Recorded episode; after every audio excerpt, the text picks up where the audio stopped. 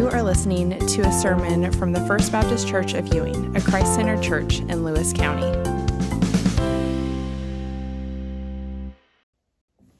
So let me read to you from Jonah chapter 3, verses 1 through 5. Then the word of the Lord came to Jonah the second time, saying, Arise, go to Nineveh, that great city and call out against it the message that I tell you. So Jonah rose and went to Nineveh according to the word of the Lord. Now, Nineveh was an exceedingly great city, three days' journey in breadth. Jonah began to go into the city, going a day's journey, and he called out, Yet forty days, and Nineveh shall be overthrown. And the people of Nineveh believed God. They called for a fast and put on sackcloth from the greatest of them to the least of them. Uh, now, I don't know uh, if you uh, have ever wondered what your pastor does in his downtime. Uh, I, you know, I think most of you probably know I'm not really into sports. Uh, I couldn't sports to save my life. Uh, but I do love reading and I do love studying history. Uh, so when you leave your pastor alone in his office for too long, or uh, if my wife and kids are away too long, um, there are some pretty deep rabbit trails that I can go down uh, or I can go through when it comes to, to studying. Um, this week, I've been trying to study more about the city of Nineveh, uh, trying to really better understand the context of Jonah's ministry. Uh, and this may uh, put some of you to sleep. Uh, I, I, hope not. Uh, but man, there are some absolutely fascinating finds uh, that archaeologists have made over the years uh, as they have looked at the ruins of Nineveh. So, like most pagans, the Ninevites, they actually worshiped a variety of gods, um, but one god in particular that they seemed to gravitate a lot towards. Uh, and his name has been found on a number of inscriptions throughout the city uh, that have been dug up by archaeologists, uh, but it's the deity named Dagon.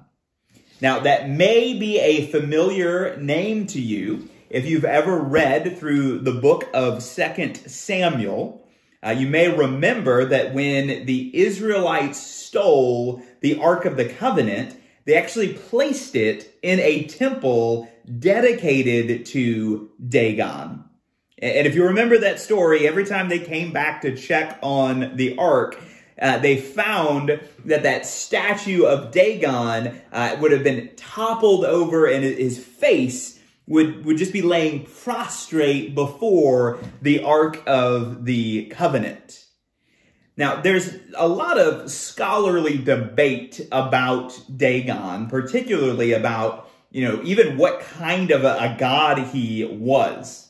Because typically, for pagan cultures like the Philistines and the Assyrians, uh, there, there's usually a god for everything. Um, a god who is in charge of the harvest, a, a wheat god, a grain god, a god over the weather. And so there's some debate as to what Dagon was actually the god of. Uh, but in the Hebrew language, the word dag actually means fish. So Dagon could actually be roughly translated to mean the fish god or the god of the fish. Now, if that's true, that Dagon was actually a fish god, uh, that would actually make a lot of sense because he was worshipped predominantly, as I said, by the Philistines uh, and particularly the parts of the Assyrian Empire that were kind of along those coastal areas. And when you have a people whose livelihood depends largely on uh, hunting and selling fish, well, it makes sense that they would want to worship this god of fish, you know, a god like Dagon that could that he could pray to for success.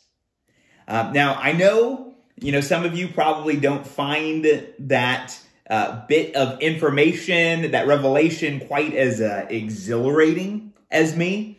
You know, some of you would probably just rather watch a football game rather than read some dry old uh, books about what archaeology has uncovered in the 8th century BC.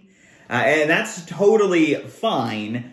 Uh, but I just bring this up because I want you to um, imagine for just a moment that you were an Assyrian fisherman living in Jonah's day, and you were out on a boat in the Mediterranean Sea, and you were just minding your own business, when all of a sudden you, you, you look over towards the shorelines, and you just see this monstrosity of a fish. Like the biggest fish that you have ever seen in your life. And it just comes up out of the water and it just vomits a whole human being onto the shore. Now, when you row to shore to see if this man is okay, then all of a sudden this man tells you that he has a message from God.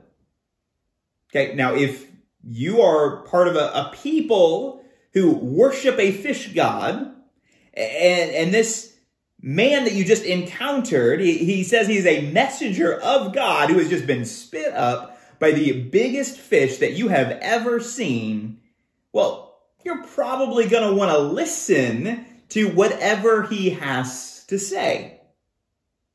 So, so far in the book of Jonah, as we've been studying it the last few weeks, uh, Jonah has been doing practically everything possible to uh, sabotage his own ministry. I mean, he ran away from the Lord. He tried to drown himself. Um, even in the text today, you're going to see he, he continues to be very half-hearted in his actions. He doesn't really seem to want to succeed, yet every step of the way, we've also seen a God who has chosen to sovereignly use Jonah to further his will, sometimes even in spite of Jonah. It's not going to matter how uh, reluctant or uh, hesitant or half-hearted Jonah tries to be when he finally goes to Nineveh, because we, we see even through the means of transportation that the Lord uses to get him there, uh, the, the Lord is actually using Jonah in spite of Jonah.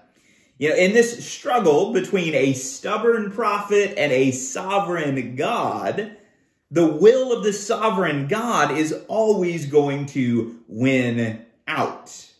In hearing rumors about this fish swallowed prophet, uh, the people of, of Nineveh will already be primed to take Jonah's message to heart, even if his heart isn't in it.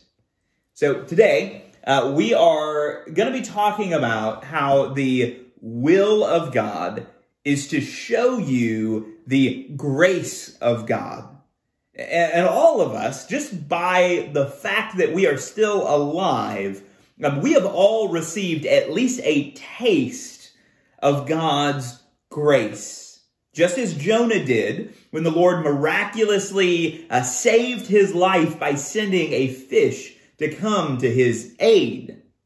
But depending upon how we respond to this grace, we will ultimately end up either wasting it, like we'll see Jonah do, or we will embrace it like we see the Ninevites doing. So, so that's what we're going to talk about as we work through these five verses. We're going to see a taste of grace, a waste of grace, and hopefully our eventual embrace of God's grace. So let's start by going back to the very opening verses of this chapter. Back in verse 1, where it says, The word of the Lord came to Jonah the second time, saying, Arise, go to Nineveh, that great city, and call out against it the message that I tell you. So Jonah arose and he went to Nineveh according to the word of the Lord. Now, you can't read those opening verses of chapter 3 without immediately being reminded of the opening verses of chapter 1. Chapter 1, the word of the Lord came to Jonah, and it told him, Arise, go to Nineveh, that great city, and call out against it. But, of course, we know that that is exactly what Jonah didn't do. Uh, instead of traveling a few hundred miles east, he tried to run thousands of miles west to the modern day country of Spain, trying to flee from the Lord. He went to Tarshish. Uh, but after a terrifying storm and, and nearly drowning at the bottom of the sea and spending three nights in the belly of this sea creature of some kind, uh, we see Jonah he is back to where he started, and he is being given this command a second time. Now, many people would interpret this to mean that we must therefore worship a God who is a God of second chances. You know, Jonah failed in his first attempt. Uh, but the Lord has graciously wiped his slate clean, uh, and he has given him a fresh start. Uh, it, it's kind of like a, a mulligan in golf. That first attempt just didn't count. And no matter how many times you fail the Lord, he is a God of second chances.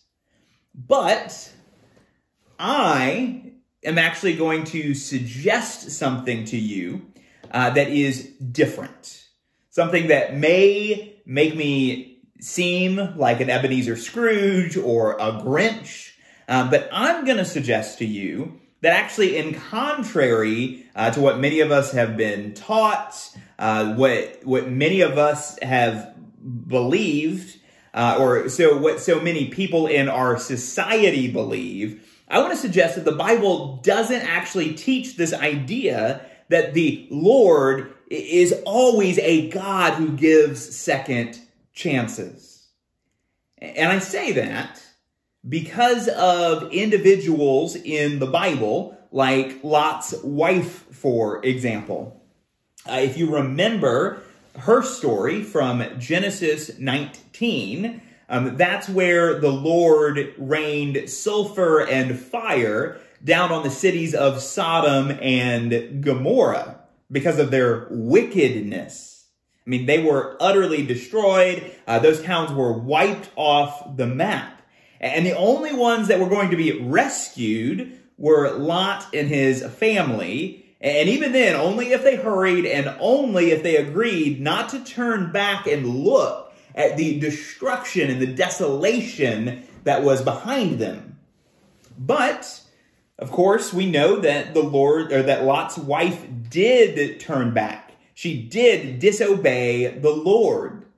And in response, uh, we don't read about the Lord scolding her for her disobedience uh, and then giving her a second chance. We read that she was turned into a pillar of salt.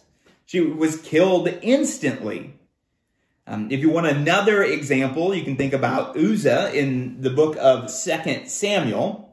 Uh, he was one of the men who uh, were appointed to carry uh, and move the, the Ark of the Covenant, uh, which contained the very presence of God. Uh, so he, he was told to help move it to Jerusalem, and so they, they transported it by actually putting it on an ox cart. Uh, and it was on this cart until one of those ox suddenly stumbled, and it actually looked like the Ark of the Covenant was going to fall over. Uh, so just trying to, you know, save it from hitting the ground, like maybe even many of us would have done, uh, Uzzah reached out his hand and he took hold of the ark. Uh, the problem was, is that nobody was allowed to do this. Nobody had permission to touch the Ark of the Covenant because God himself dwelled inside and he couldn't allow himself to come in contact with another uh, sinful human being. So the Lord didn't just wag his finger at Uzzah uh, and tell him not to do it again. There was no second chance here. Instead, he was killed instantly. Uh, if you want another example from the New Testament, you can look at Ananias and Sapphira in the book of Acts. Uh, they were the ones who secretly withheld a portion of proceeds of some of the land they sold, uh, and they lied about it to the apostles in the early church. And both of them died on the spot. There, there were no second chances, there were no do overs. So, so it's very difficult to argue from Scripture that God guarantees second chances. I mean, He is holy, we are sinful, uh, and there are just too many examples in Scripture of the Lord rightfully punishing uh, and even killing those who have violated His commands without, you know, first uh, agreeing to just look the other way and just give them a, a number uh, of other opportunities to try again. So, so he's not a God who guarantees second chances. Uh, but before you just think that I woke up in a cranky mood this morning, let me suggest to you that he is a God who offers something better. Uh, there, there's a Christian blogger uh, by the name of uh, Aaron uh, Wilson, and uh, he he wrote a, a, really good analogy um, about this, very helpful analogy. He was talking about giving a kindergartner a calculus test, you know, which of course the kid would almost certainly fail. But he said, suppose the teacher, you know, wants to show the kid some mercy, uh, so he decides to give him a second chance. So he you know, tears up the first exam, uh, he prints off a new one and he, he lets the kid take the test over again. You know, on the one hand, you could say, well, the teacher is being very gracious. He didn't have to print off a second exam, but he did. But on the other hand, you're bound to realize that this second chance really isn't going to do much good because he's a five year old. And five year olds don't know how to do calculus. So you could give him two chances, you could give him 50 chances, you could give him 100 chances. Um, he's not going to be able to pass that exam on his own. You know, that's just not going to happen. And so you start to realize that a second chance, if it's the second chance at the impossible, it's really not much of a second chance. And the same is true for you and I. No, no matter how many chances the Lord could give us, we will always fail to perfectly live in obedience to God's law. We just can't do it. It's impossible. I mean, you can't go a few moments or a few minutes without having sinful thoughts and intentions, let alone trying to live your entire life that way. So, so rather than just giving us additional chances, uh, which are really just more opportunities to fail, God has given us something better instead. He has shown us grace by giving us both his son and his Spirit. Now, Jesus lived a perfect life on the first try. He never needed a second chance. So if you have submitted your life to him, um, if you have died to your old self, it, if it is no longer you that lives, uh, but rather it is Christ that lives within you, then God the Father, he, he no longer sees your kindergarten attempts to live a perfect life. Uh, even though the Father looks down upon you from his throne, he doesn't see you and your messed up rebellious state. He, he sees Jesus' righteousness instead. But, but God doesn't just give you grace through his son. Uh, he actually even takes it a step further and he gives you his spirit as well. Romans chapter 8 verse 11 says that if the spirit of him who raised Jesus from the dead, if he dwells in you, he who raised Christ Jesus from the dead will also give life to your mortal bodies through his spirit who dwells in you. Uh, also, 2 Timothy 1 7 uh, reminds us that this spirit, which has brought us to life and now dwells in us, it is not a spirit of fear, but of power and love and self control. So without the Holy Spirit, second chances wouldn't matter. Now, left to our own devices, we would never pursue God or the things of God. But through His Spirit, not only can we have life, uh, but we can be empowered to live that life in self control and to also live a life of love and righteousness that is pleasing to the Lord.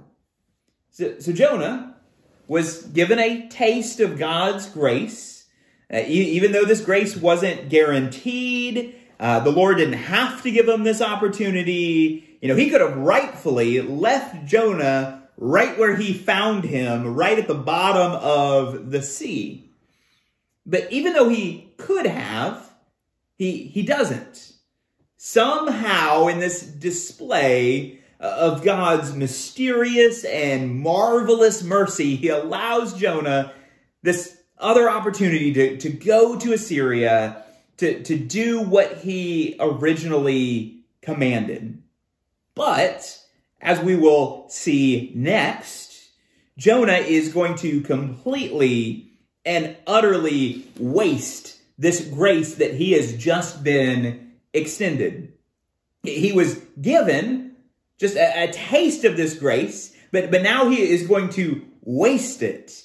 Even though the Lord just gave him quite literally life saving grace through that fish that rescued him, Jonah doesn't want that grace that has just been extended to him to be extended on the inhabitants of Nineveh. So, moving on to verse 3, uh, we're told that, that Nineveh was an exceedingly great city, three days' journey in breadth. breadth. Um, it was one of the most important cities in the ancient world. And so, Jonah, has this opportunity to truly make a global impact by speaking about the one true living God. He, he, can speak about him to some of the most powerful and influential individuals of his day. But instead, of long, eloquent, uh, persuasive sermons trying to convince the Ninevites to repent of their sins and to beg the Lord for mercy, Jonah instead calls out, Yet 40 days, and Nineveh shall be overthrown. That's eight words in my translation of the Bible uh, five words in the original Hebrew. You have other prophets in the Old Testament, like Isaiah, uh, Jeremiah. They wrote lengthy, lengthy prophecies concerning other nations. Uh, but these five words are the only words of prophecy ever recorded by Jonah. And Jonah doesn't even offer any hope to the Assyrians in this prophecy either. He doesn't say, you know, 40 days and Nineveh shall be overthrown unless they repent. You know, he doesn't say destruction is going to come unless you turn from your wickedness. No, he just says 40 days and Nineveh shall be overthrown. And whenever I envision Jonah preaching in Nineveh, um, I can't picture him excitedly, uh, with a lot of animation, calling out and trying to, to talk to everybody who passes him by on the street corners. Instead, I, I have this image of Jonah quietly, maybe almost whispering or, or just kind of mumbling these words. Because he doesn't really care if anyone in Nineveh hears him or not. He doesn't really care whether or not they actually repent, which goes to show you that any outward action that doesn't stem from inward obedience, it really isn't obedience at all. Uh, outward action that doesn't stem from inward obedience really isn't true obedience. Um, I haven't mentioned this yet in our series, but the uh, name Jonah actually has a meaning in Hebrew. Uh, Jonah is the Hebrew word for dove. Um, and oftentimes in Scripture, when you see a dove, it's supposed to represent the very Spirit of God. And so, you know, just yeah, you can think, you know, if you want an example of that, you just think about Jesus' baptism, where the uh, Holy Spirit descended upon Jesus in the form of a dove.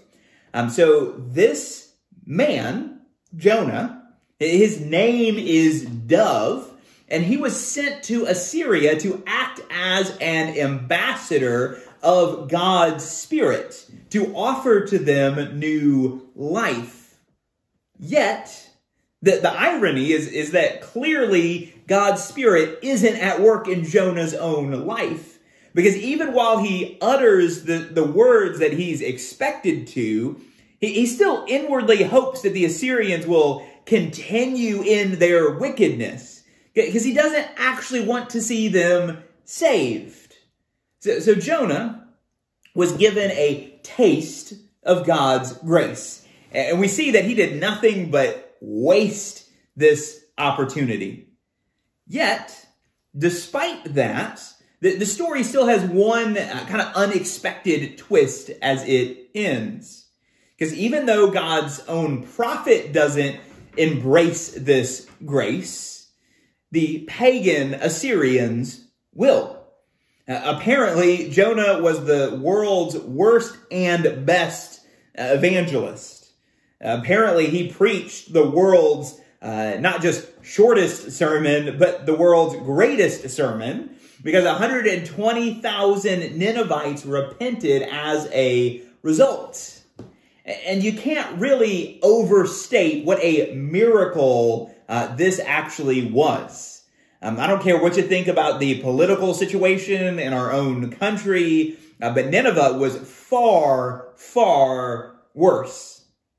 Um, I said at the beginning that archaeologists have been able to give us a variety of insight into the culture and society of Assyria? Uh, well, we actually have a royal diary that was uncovered uh, that was written by one of the Assyrian kings. Um, I don't, I don't even know if I can pronounce this guy's name, uh, but I think it was something like Ashurnazirpal II.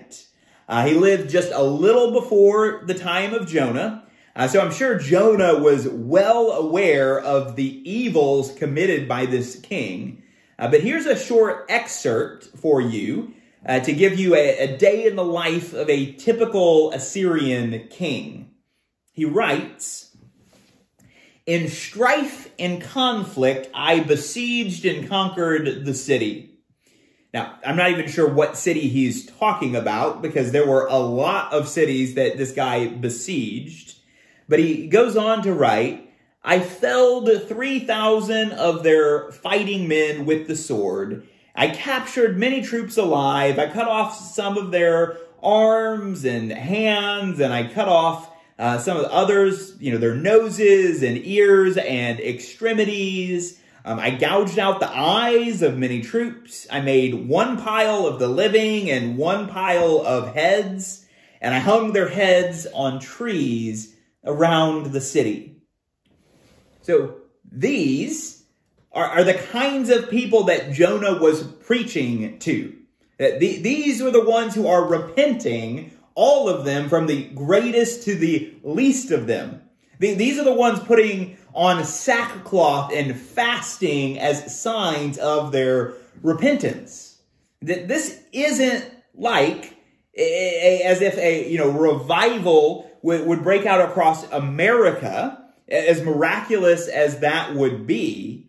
Now, now, this is like if a revival broke out inside Al Qaeda or among the Taliban. You know, if we suddenly heard reports of terrorists, uh, even high ranking terrorist officials, th- this is like if we heard about them turning their lives over to Christ. And that's how significant this was. And, and there are some of you who I am sure don't always feel uh, as though, you know, you have the greatest confidence when it comes to sharing the gospel with others. You know, in fact, it, it's probably been a long time since you actually did share the gospel with someone. Maybe you're afraid of what they might say or how they might respond, um, or you just don't think that that sharing the gospel with them is going to work. Your, your words aren't eloquent enough to ever make a genuine impact on the soul of someone else. Um, but I guarantee you that however you share the gospel, it, it doesn't take much to share God's truth more faithfully than Jonah did. I mean, if you're speaking more than five words about Christ to someone, you're already on the right track. And if Jonah's reluctant and half-hearted efforts could, could make that much of an impact so that these ancient um, 8th century terrorists would turn in repentance to the Lord, well, then just think about what kind of an impact that you could have on the lives of others if you would just willingly go to where the Lord would call you to go and share the good news of Jesus with those he has called you to share to. I mean, just, just think about what the Lord could do through you. When, when you take that taste of God's grace uh, that He has extended to all of us, and instead of just wasting it, you embrace it yourself by submitting your life to Christ, and then you teach others to embrace it as well. Just think about what the Lord could use you to do to further His kingdom. Let me pray.